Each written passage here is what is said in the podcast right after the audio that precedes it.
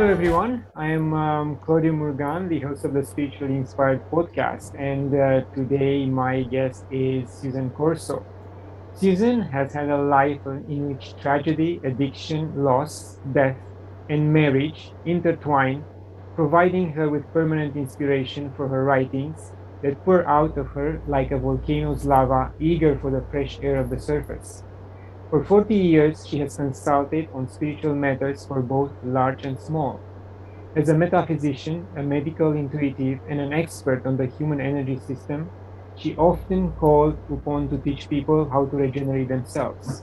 She does that through the chakras. Susan is the author of the eight workbooks on the chakra system called Energy Integrity, The Max Mysteries, The Boats and Boats Romance, and the Subversive Lovely series. Susan, thank you very much for, for joining me today. Thank you so much, Claudia, for inviting me.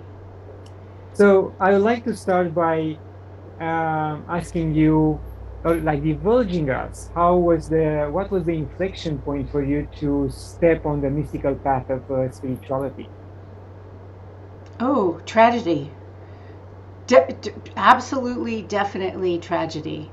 I was an intuitive as a child, and I uh, I did my level best to ignore it for a very long time.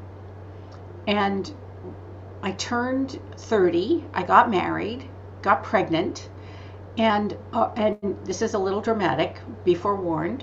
Um, and our son died the day he was born. And he was very, very sick. It was a grace and a, a blessing that he didn't stay. But I had a whole lot of questions that I needed answers to. And I, I, I sort of bypassed all of the religion and the um, things that I had been taught in church choir and what my family of origin said. And I went, as I, I'm so fond of saying, straight to headquarters and said, Excuse me, but children are not supposed to die before their parents. What? Is going on. And then I started to meditate and to study, and I fell over metaphysics. And the, when I fell over metaphysics, and you know, people love to talk about advanced metaphysics, but there really is no such thing as advanced metaphysics. It's all kindergarten. Um, it's how do you practice it, and that's what I actually became interested in. Is not metaphysics as a as a philosophy or a theory, but how do you apply it to your everyday life? How do you live this business of believing that what is around us has meaning? That's one of the basic tenets of metaphysics. Something happens and it has a meaning behind it. Can you figure out what that is and apply it to your own life?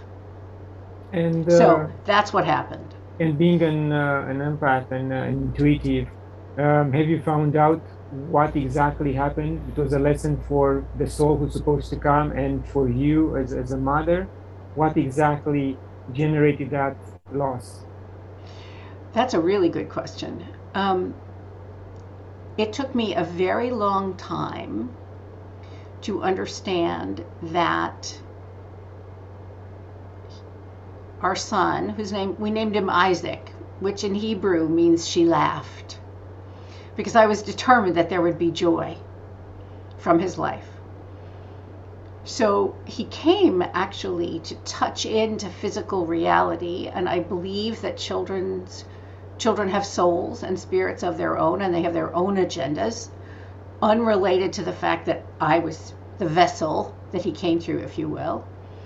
I think he came to take a great deal of my husband's and my childhood pain, and he set us both on a path to actually doing our work in the world, which was not being householders, which was not being parents.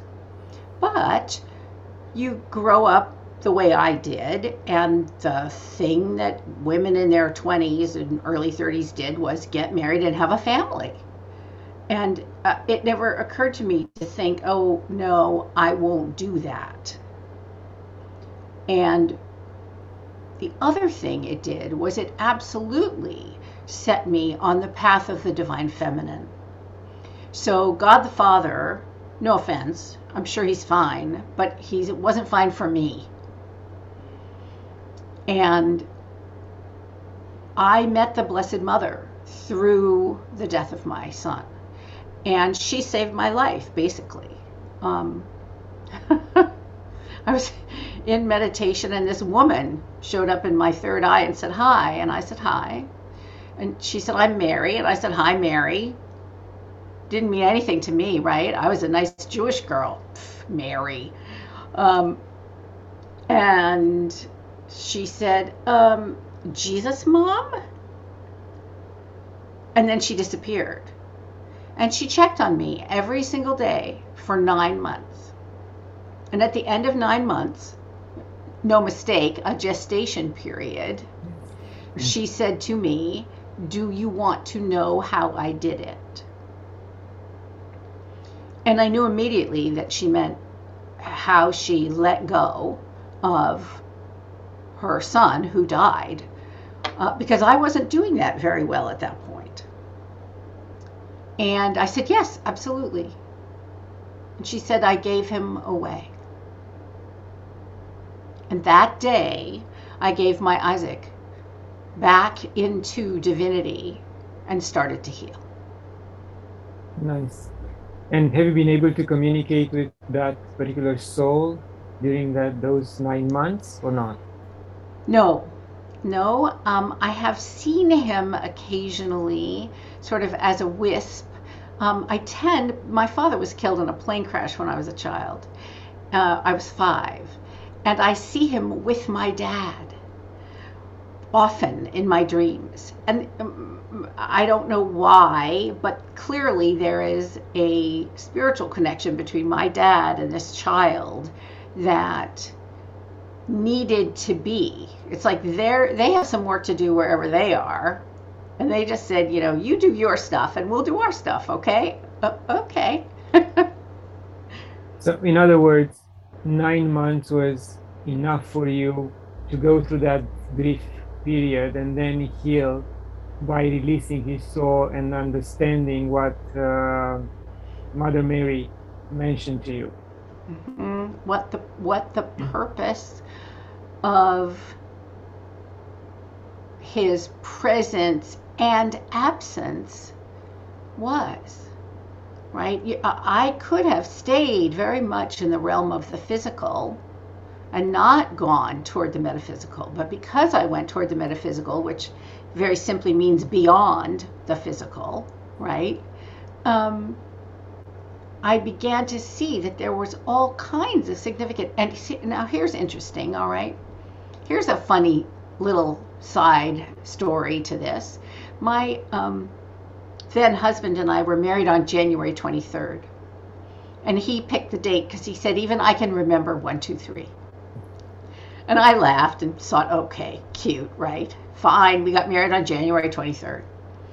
Isaac was born at 450, 4 5, on 6, 7, 8, 9. Hmm. So now there's a finish to a whole cycle. And it was a cycle of expectation, of what my life was going to be about, because what happened then was I took my mothering instinct, which was natural. I had three younger brothers. Believe me, I knew about mothering. And I turned it toward the people I served. So I am definitely a mother, but I'm not a parent. Yes. Right? But I take mm. care of the little ones inside anybody who comes to work with me because it's those little ones that are hurt yes. which I couldn't have done had I had one little one to focus on. Yes, and I wanted to mention, in fact, that that um, um, period of your life gave you the feeling of being a mother, giving birth and understanding how it is to to go through the, the growing pains and you know the sickness and everything else, which was I think important for your later life. Yes, and I uh, I agree with you. I I very much was blessed by the physical experience of having a baby. It was one of the best physical experiences I'd ever had in my life. And the reason it was was because I basically spent much of my early life beside myself, you know, sort of outside my own body. Because I was in a situation where there was alcoholism, there was death, there was craziness, there was my mom remarried three alcoholics in a row. You know, uh, there was there was uh, uh, drama, shall we say, right? And I ended up very clear about what my purpose was and why and what kind of mothering I did need to do and what kind of mothering I did not need to do. And one of the things I do is I talk to pregnant women. I, I, meet pregnant women all the time, strangely, and I tell them that birth is amazing. And they shouldn't be afraid. It's not a pathology. It, women have been having babies in fields for thousands of years, darlings. You don't need a doctor, but you can have a doctor. You know, if it's complicated, by all means. But don't be afraid because it's been medicalized. Because it was medicalized actually so that physicians could put midwives out of business. Yes. And make more money. Uh, uh, okay? I mean, that's how capitalism works. Like it, don't like it, that's just what it is, right? Okay. But you don't have to say yes to the fear so I tell pregnant women that having a, ba- a baby was the best physical experience of my life because it was awesome. I was the experience. I was. Uh, you can't be outside your body and be in labor. Believe me, it's not possible. And it's it's thrilling because I knew my body knew exactly what to do. She was very smart. This body right? Halfway through, my doctor said to me, Are you sure you've never had a baby before? I said, Not in this lifetime. Go away, right? I was busy. um, but it, it, it, that's a thrill then. Yes, and we often hear the um, the stories about uh, the surrogate mothers who, in the end, they want to keep the child. They experience so beautiful, so transforming, so transformative that they really want to, to keep that uh, bundle of joy and take care of uh, him or her and net, never let go. So, um, yes. And at the same time, though, there are surrogates who absolutely do that to bring joy to others. I have a couple of gay male friends who had a surrogate have their their three children and she is just she's like the crazy auntie who who who comes and is you know has a, like a fairy godmother thing going on. It's very cool right? They didn't have a womb between them these two guys but they really wanted babies. Okay i'm good with that. Yeah there is love and they offer love to the, the children. Yes. Right more love is always better. Yeah. Always. Susan, you are an expert on the human energy system what type of work do you do exactly? Hmm. I, uh, I do a lot of counseling work and consulting work, but the counseling work usually is to use the energy system, the chakras. Claudia, let me go a little bit backward to go forward. When a doctor goes to medical school, she studies 11 body systems the skeletal system, the circulatory system, the respiratory system, right? But very few doctors ever ask the question what animates that system? Right? What, what makes a circulatory system circulate? What makes a respiratory system respire? It's a good question. Of course, yeah. Well, what I, my answer to that is there is a spark of life that animates the whole system. That spark of life, you could call it soul, you could call it spirit, you could call it divinity, you could call it God within, you could call it Henrietta if you want. But the truth is that there is a spark of life, and that that spark of life makes everything work, right? That spark of life is making your eyelashes grow right now, and you have not thought one time about your eyelashes since we started talking. Exactly. It's also making bone marrow and red blood cells, right? And if you cut yourself shaving this morning, it's making a scab, right, to fix things. So that actually viewed through a prism is what we know as the chakra system. That's why it's a rainbow from the bottom of the spine to the top of the head. So people tend to find me who are uh, at the end of their rope. They've gone to doctors, they've gone to therapists, they've gone to healers, they've gone they've had reiki, they've had massage, they've done all these things, but they're not getting to the core of what's causing whatever their problem is. And it doesn't matter what the problem is. You know, let's say, um, well, here's a good example. This happened to me this morning. I got an email from a client. She said, I've done the feng shui in my bedroom. It's beautiful. I'm really pleased, but I keep waking up between 1 and 3 a.m. I said, Oh, you're mad. She went, What? Uh, what, what does 1 and 3 a.m. have to do with being mad? I said, Well, in the Chinese hours, in the Chinese medicine hours, between 1 and 3 a.m. is liver. Well, she is in the middle of the end of a terrible relationship. And the one thing she hasn't really wanted to deal with all the way through the relationship is her anger. So what's happening? It's waking her up at one o'clock in the morning. She stays awake for two hours and she goes falls right back to sleep at three. So I said to her, okay, let's work with your energy system. Let's do this. Wear a red t-shirt to bed. Get mad for five minutes every day. Get mad at him. Tell him everything you wish you'd, you'd said before he left tell them this and this and this and this and this and this, but only five minutes. Set a timer, right? Because we don't want you to collapse the scaffolding of your psyche. Bam! What we want is like a steam valve on a radiator to unravel the reactivity inside. So, what I did was I told her to deal with her first chakra, her second chakra, and her third chakra, right? Red, orange, yellow.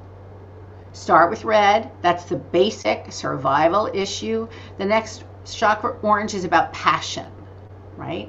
So I tend, you know, it's funny, in another part of my life, I write mystery novels, as you said, right?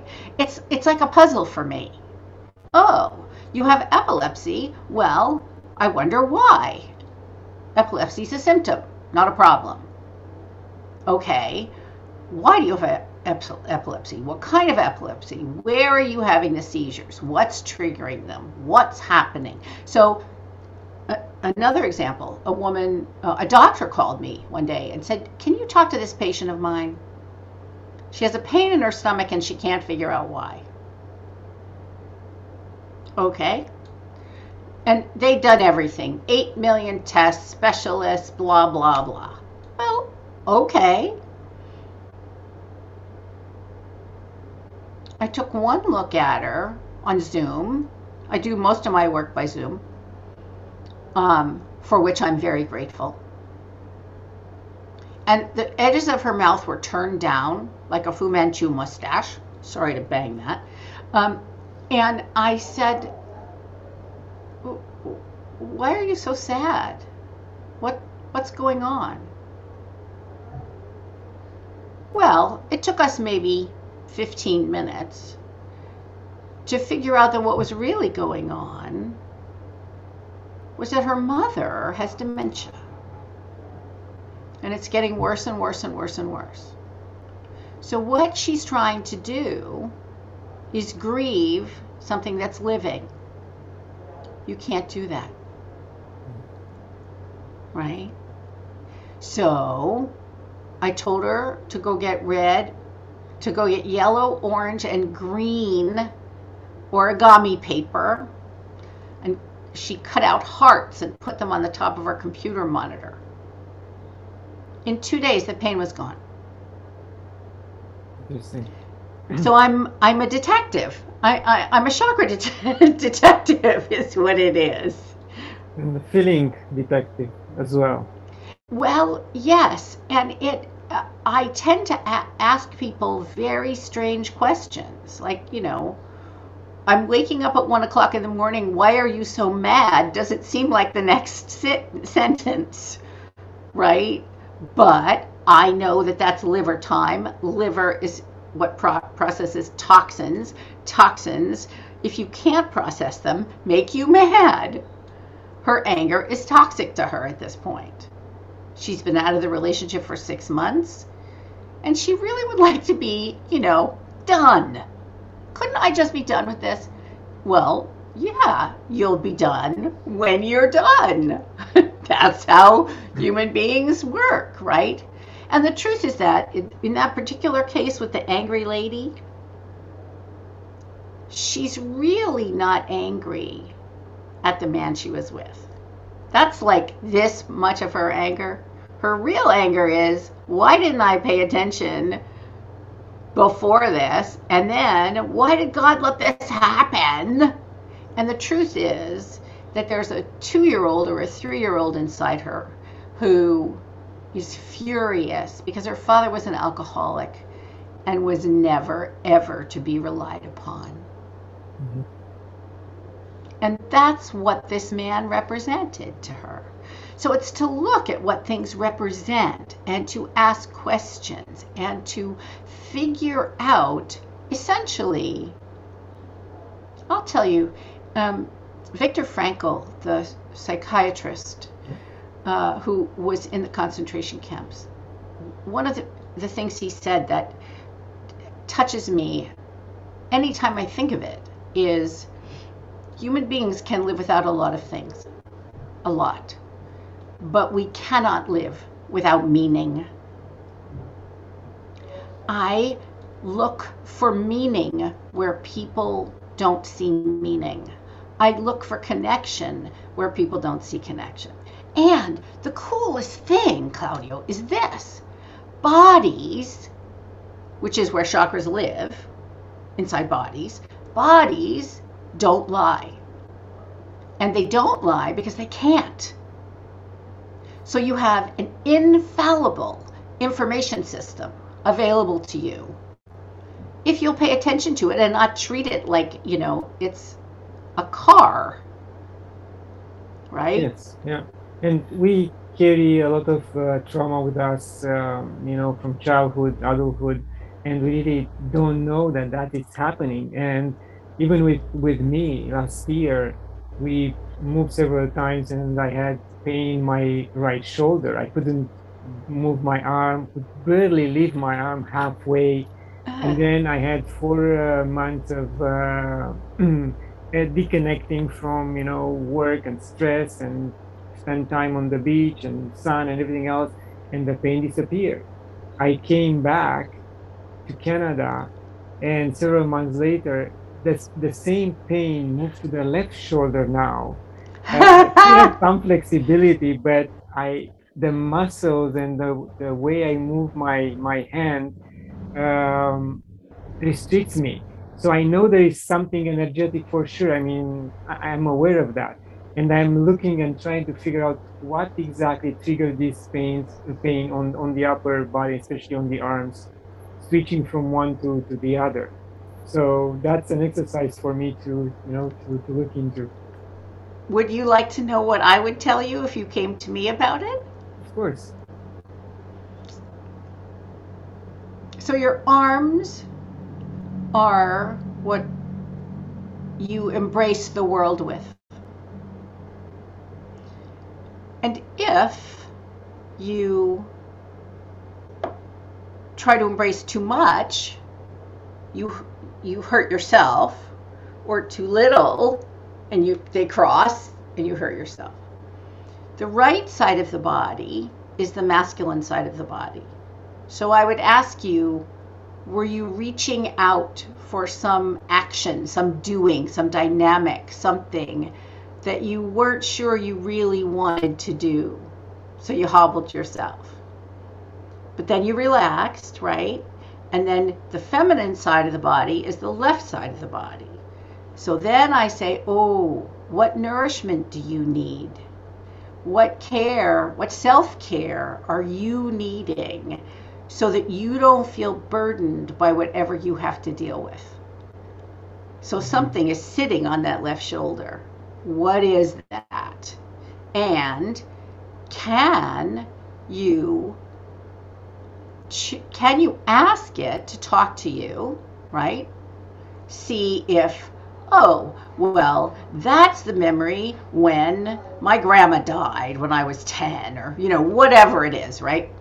And and and the anniversary is coming up and my it's hard for my heart right now. So on the left side that would be hard for your heart. Okay, so then you cradle yourself and you take care of good you take good care of yourself for a little bit and it will ease. The other thing then I would say is are you carrying the burden some emotional burden that needs to be put down or changed form, right? Can you actually change the form of it? And I have seen people, like with pain in particular, ask that the, the, the form of the message be changed and suddenly start having crazy, weird, like immense dreams. And then the pain's gone from their body because they're open to another form of communication. Yeah, that's very interesting. Yeah, never thought of that. Thank you. My sincere pleasure. Please let me know what happens. Thank you. And that we are on the subject of um, chakras, I mentioned during the introduction about the, the workbooks. How someone can can work with this uh, material? Ah, well, first and foremost, they're actual physical books, which can only be gotten from Amazon.com. Um, and the reason they're physical books is because they actually are workbooks. They are meant for you to write in and do your homework. So essentially, your chakras are like folders in your subconscious. So let's talk about your heart chakra, which is where your physical heart would be. And chakras live on the inside of your spine. Most people think of them as, you know, sort of flat, like tires or discs that sit against the spine. They're not, they're spheres. They're three dimensional and round, and the color is modeled. And the most important thing about chakras, just like the most important thing about music, isn't the notes, it's not the chakras, it's are they talking to each other? Right? oh, wait, let's figure out if my heart is closing or my heart is hurting, what do I need to say? What do I need what do I need to feel empowered? Right? Look at the chakras on either side, right? So how you work with the workbooks is this. They take you through a pathway of what you have from the past in each chakra that is unfinished, what you are working on in the present in each chakra, and what you can program for your future in each chakra. Essentially, this is a feedback system. And this is the reason it's really not talked about in medical circles, right? that is free. It's 100% free. It requires your time, your attention, your focus, and your care, right? You can do chakra work sitting on the subway. You can do chakra work driving a car. You can do chakra work grocery shopping, right? It costs, no one can see you doing it, right? But we're not taught to honor our own energetic, essentially integrity. That's why the books are called Energy Integrity, because we don't have energy integrity, most of us. Mostly what we have is energy incontinence. We are leaky, right? And we connect to people that we don't need to connect to and don't mean to connect to, right? So something as silly as this, right? You see somebody you went to high school with on the metro and you say, we should go to lunch. And the person says, yeah. And neither of you really mean it. I mean, you sort of mean it. You have a nice conversation between stops, but you're, you weren't that connected then and you're not that connected now. But that leaves an energy leak because you've reached out and connected to that person.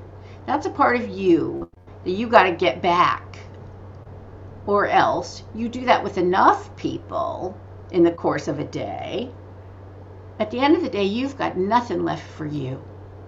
Mm-hmm. And that's why learning that you are a wholeness, you are an integrity unto yourself, right? Like, I don't know if you have any pets, but I have a, a I have a, a cat, a young cat. She's five. Her name's Smooch. And oh man, she is so self contained and she is not interested in anybody else's energy. And if Smooch is not eh, doesn't want to play with you, you can't find her.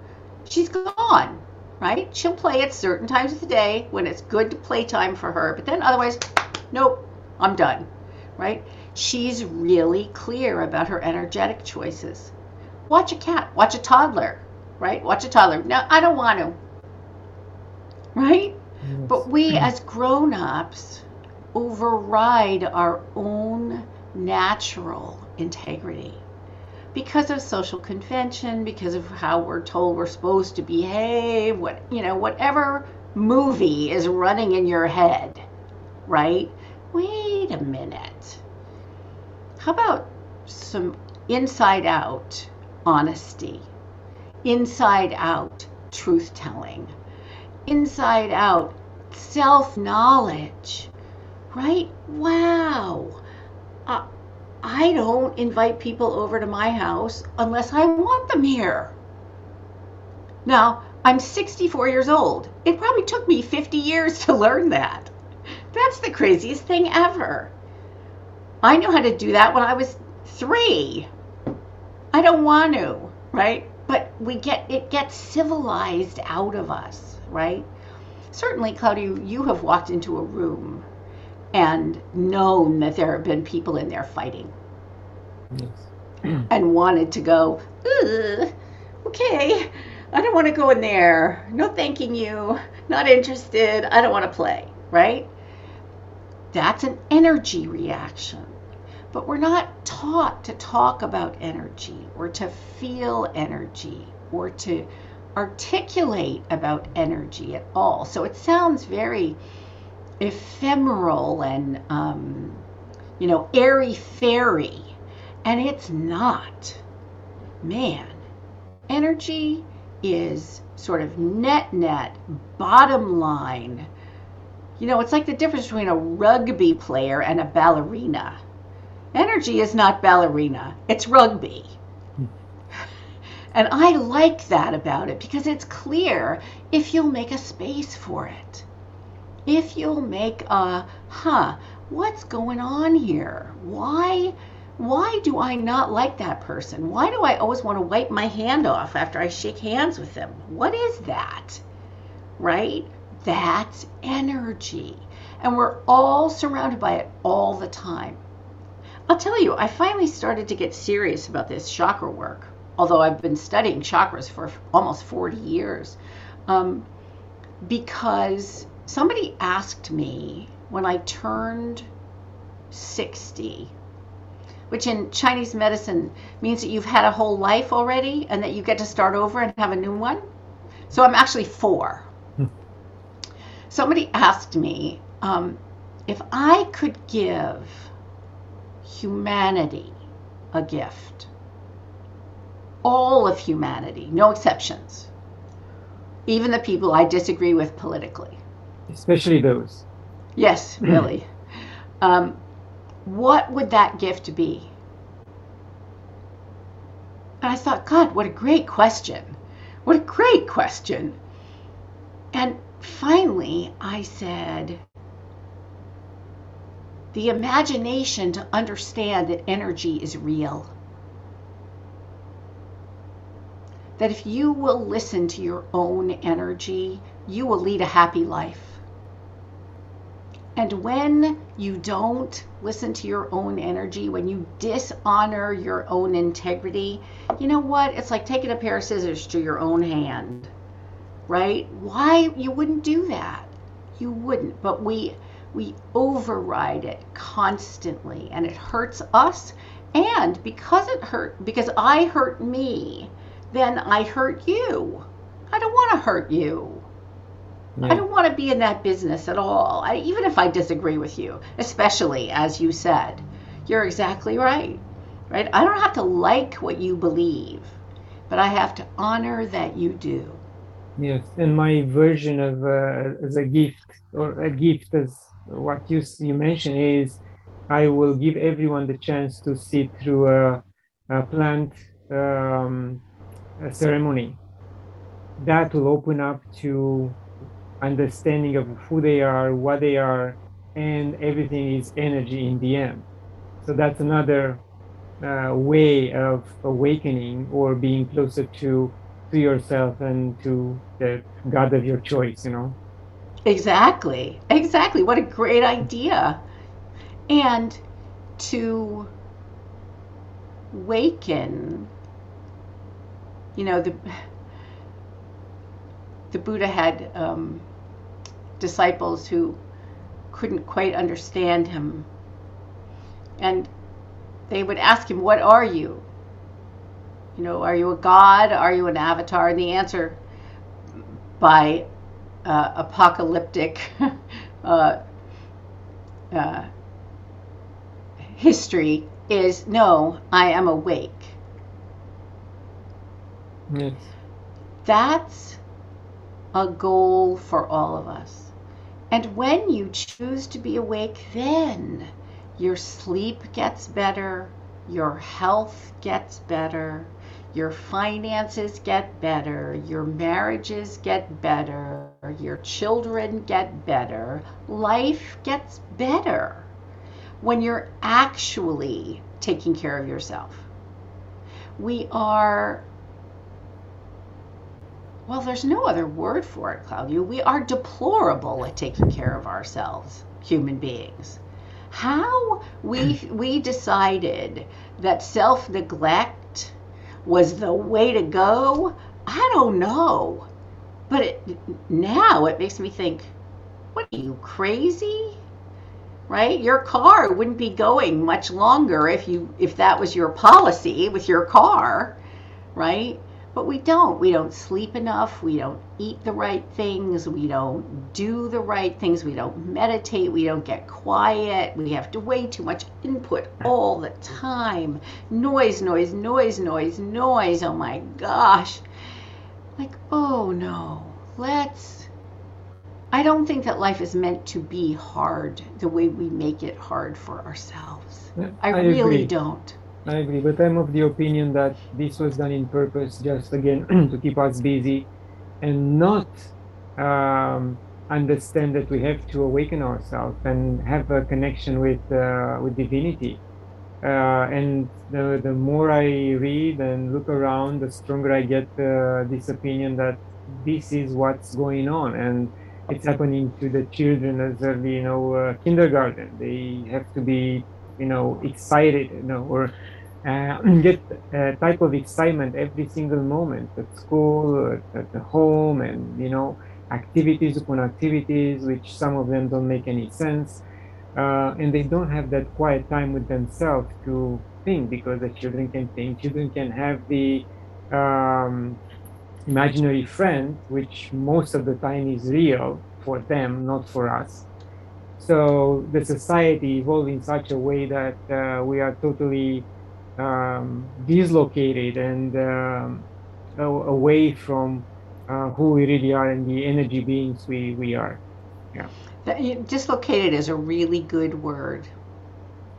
Because when you dislocate, say, a shoulder, right, it hurts. When we're dislocated, and many of us are, it hurts. And that's not, ultimately, that's not healthy. Yes. Right? We say we want to be healthy. We say we want to be wealthy. We say we want to be powerful. I'll go right up the chakras. We say we want to be loved. We want to be creative. We want to be intuitive. We want to be abundant. We want to be compassionate. We want to be all these things. Yet it's got to start at home. Right? At home. Yes. Really? So were you good to yourself today? That's what I want to know.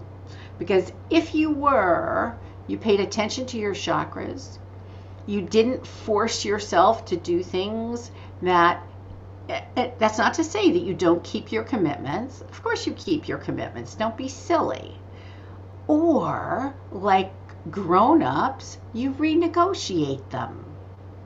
You go, wow, it would be great to give a speech in front of 500,000 people today, but I have laryngitis. That's a problem. So you call the guy and you go, mm, not today. right? You renegotiate. But we don't give our, we, uh, I think sometimes, honestly, that human beings are afraid that if we chill out, if we stop, if we relax, we're just never going to start again. Yes. I, I, I don't, I don't think that's real. I, didn't. no, you know, you are not meant to be the Energizer Bunny. You really aren't. The Energizer Bunny is tired.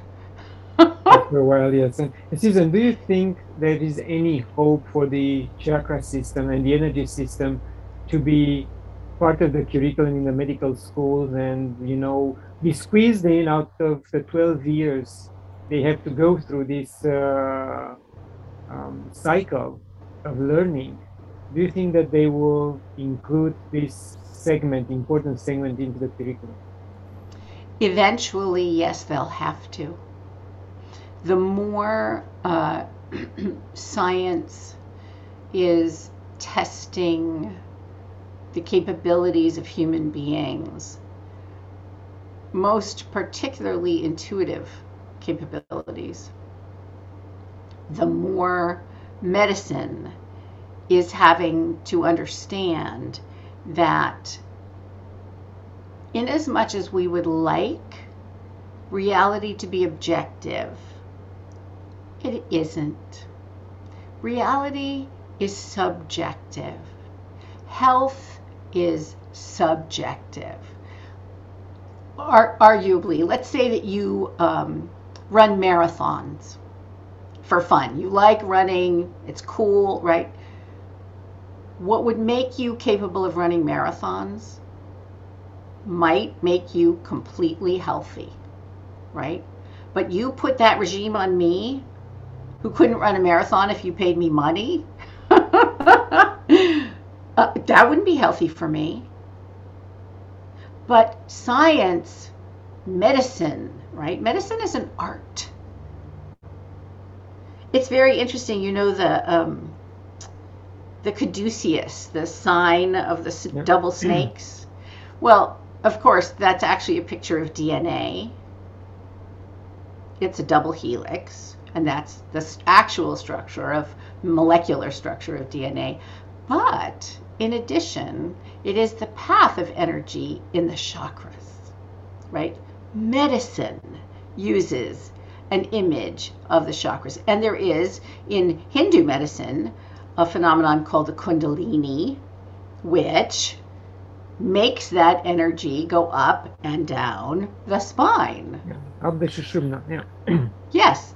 So at this point, do I think that medical schools are going to rush to include the energy system? No. But do I think this? Hmm. I worked in a medical center that had 20 a little more than 20 doctors. and they were basically functional medicine doctors, which are doctors that believe that if your gut is healthy, the rest of you is healthy, and if your gut isn't, the rest of you isn't. And every single one of those doctors referred patients to me. I was the head of spiritual and energy medicine there. And who did they send me? They sent me the ones they couldn't solve. They sent me the ones when they ran out of tests and they had no answers. And invariably, there was an energetic, psychological, emotional, spiritual component that created the physical reality, right? To this day, I have doctors who refer patients to me because they get stuck. Now, I have been invited by the medical director of a medical facility to give a special masterclass on chakras um, about hmm, maybe a quarter, quarter of them thought it was garbage, but three quarters of them were like, whoa, this is amazing. We know what she's talking about we know what she's talking about. We actually have this experience, but she has words for it. Mm-hmm. So I think what's happening is that the subjectivity piece of medicine, the art piece of medicine, is finally coming enough to the fore that they're not going to be able to pretend that bodies are objective if they were objective, you would look like every other guy on the planet. I would look like every other girl on the planet. I don't. Right? I'm, red haired, green eyed, and female and left handed. All recessive genes. Right? So there go the blondes and the brunettes. They're gone. Right? We're not objects. Therefore, we can't be looked at objectively even though medicine likes to, you know, quantify things. Well, you should weigh between this and this, and you should be between this and this tall, and you should, you know, eat between this and this, and you should, well, sure, those are the things you can measure. Well, just because they're the things you can measure don't mean that they're the most significant things, right? They're just the measurable things. But we like to reduce us to that, right? It's like, you know, on a on a computer, zeros and ones, right? You are no more zeros and ones than I am. Or Santa Claus for that matter. Mm. Right? So yes, I think it will have to become a part of the medical curriculum. Yeah, I'm glad that you're you're positive about that. Well, it would be sad if I weren't, but yes, I, I think I, I think there will be an old guard that will reject it for a long, long time, but younger doctors are are open to this and they're saying, "Huh, this makes sense. That's crazy, but this makes sense." Mm-hmm. Wow. Yeah. Okay. Yeah, we'll see. Time will tell. Um, yes, it will. Susan, one of your books is uh, God's Dictionary. Why did you write this book? because people who kept coming to see me kept using the same words over and over again. I'm so disappointed. I just want to have confidence. And I kept thinking, why do people use the same words all the time? Well, here's an int- confidence is a good example. Con is uh, the Latin word cum means with, and fidens is the is the uh, part of the word fidere, which means to be loyal, right? So when you are self-confident, what's happening? You're being loyal to yourself. Okay, so now let's flip it. When you're not confident, are you being disloyal to yourself? Mm-hmm. I bet you are. I bet you are. So one day a friend of mine came to see me and he said, I need a vacation. And I very tartly said, and what we actually want is a life that doesn't require that we vacate it. And he's a publisher. And he said to me, I would publish that book. I said, Oh, I could probably write that book. He said, Good, let's talk. Because that's what vacation is. You vacate your life. I never go on vacation. Ever. I love my life. I don't need to vacate my life. And if hmm. I do, I can fall into a novel and be in the Gilded Age if I want for two days, or be, you know, part of a vampire band of brothers or whatever I feel like doing. So if you want to take a break and go somewhere else um, to see new people, new landscapes, how do you call that period of your life? Ah, a holiday, okay. seeking new holiness. A holiday actually is a, an abbreviation for holy day, right? Ah, I am in need of inspiration.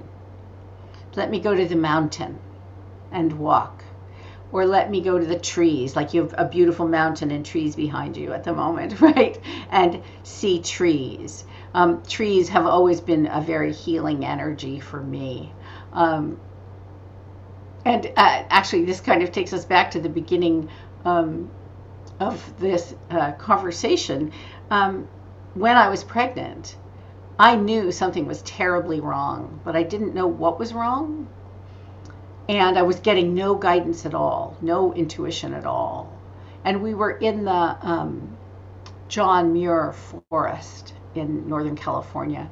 And I wrapped myself around this redwood tree, this huge redwood tree. And I said, I said, Mother Tree, you have to help me. I, I don't know what I'm doing wrong, but I know something's wrong. And sure enough, two months later, all hell broke loose. Uh, and I was, the baby was very sick, and I was diagnosed with all kinds of problems and all this stuff because of it. So, um, yeah, it, you need to go to the trees, you go to the trees. You need water, you go to the waterfall. Absolutely. But I don't think that's a vacation. I think that's renewal. I think that's restoration. I think that's healing. I think anything outside your routine is something that stretches your beliefs and your ideas and makes you think that's how the brain grows. Um, we need that. We absolutely need different than what we do every day. That's been one of the hard things about COVID, actually, is everybody's doing the same thing all the time because we can't do the uh, outside the ordinary things, right? So there's there's had to be a lot of mental travel which is why people are reading lots of books. Susan, um, oftentimes you mention about um, that's a subject we all struggle with, and that's uh, our life purpose. And in my opinion, this is also tied to, to being authentic. What is your approach to, to this subject?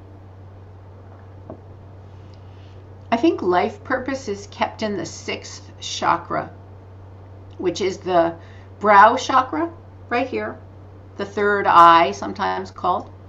Its color is indigo, and the gift of it is intuition. And I don't think that life purpose is a job title. Right? People love to th- say, oh, well, I'm going to be, you know, a parachuter. I'm going to be a ballerina. I'm going to be a fire chief. And that's my life purpose. Well, it might be, but more usually your life purpose is something that helps you expand and grow and heal and turn more into yourself. So, when people are quote unquote looking for their life purpose, I tell them stop looking outside you the answer to that is inside you. And I don't care who tells you otherwise. There's a wonderful story told about a guy who um, who comes from a family of doctors. Like the grandpa is a doctor and the dad is a doctor and all the older brothers are doctors and so he's the youngest and he wants to be a sculptor. And his family won't have it. They're like, yeah, no, wrong. You're going to medical school. You are not wrecking our record. So this young man goes to medical school and he becomes one of the top plastic surgeons in the country. What does a plastic surgeon do? Sculpting in flesh. Exactly. And the day his father died, the next day he went to work. He closed his practice. He opened his own sculpture studio and he made five times the amount of money with his sculptures as he did as a plastic surgeon. Wow. Because he knew that that was the thing that was going to stretch him the most. Mm-hmm. Right? Make him the biggest version of himself. I think that's what life purpose is is you becoming the biggest version of yourself. That's possible in a reality that's based on polarity, right? It's it's contrast here on the planet that makes us grow. Because we see something and we don't like it, we go, "Oh, well, let's make a new choice and have something different." And so the thing about life purpose is experiment. It doesn't have to be your job. In fact, it's pretty rare that it's your job. Yeah, indeed. Susan, thank you very much. We are approaching the end of the, the interview. Any final thoughts? Um, I would like to invite your listeners to download a free, and no, you don't have to leave your email address, document called the Less Mores which are the practices on how to work with each chakra. So, just I'll give you the example of the first one, which is you complain less and you thank more. So, these are everyday practices, things that you can put into place immediately if you're working with particular chakras. And I have beautiful versions of them. They're digital, they're downloadable, and you would have to go to chakras.susancorso.com com. Yeah, Chakras is plural. yeah. And if you are interested in more information about the chakra system, you can go to my website, which is I, the letter I, ampersand.org, or uh, any of my writing, which is uh, fiction writing, which is susancorso.com. And I, it has been a sheer joy to talk to you, Claudiu. Let's do it again. Thank you very much, uh, Susan. It's been a pleasure as well. Thank you. And uh, for my viewers, thank you for watching. Um, share it, like it. Uh, get a free copy of my book when you visit my uh, website. And until next time, love and gratitude.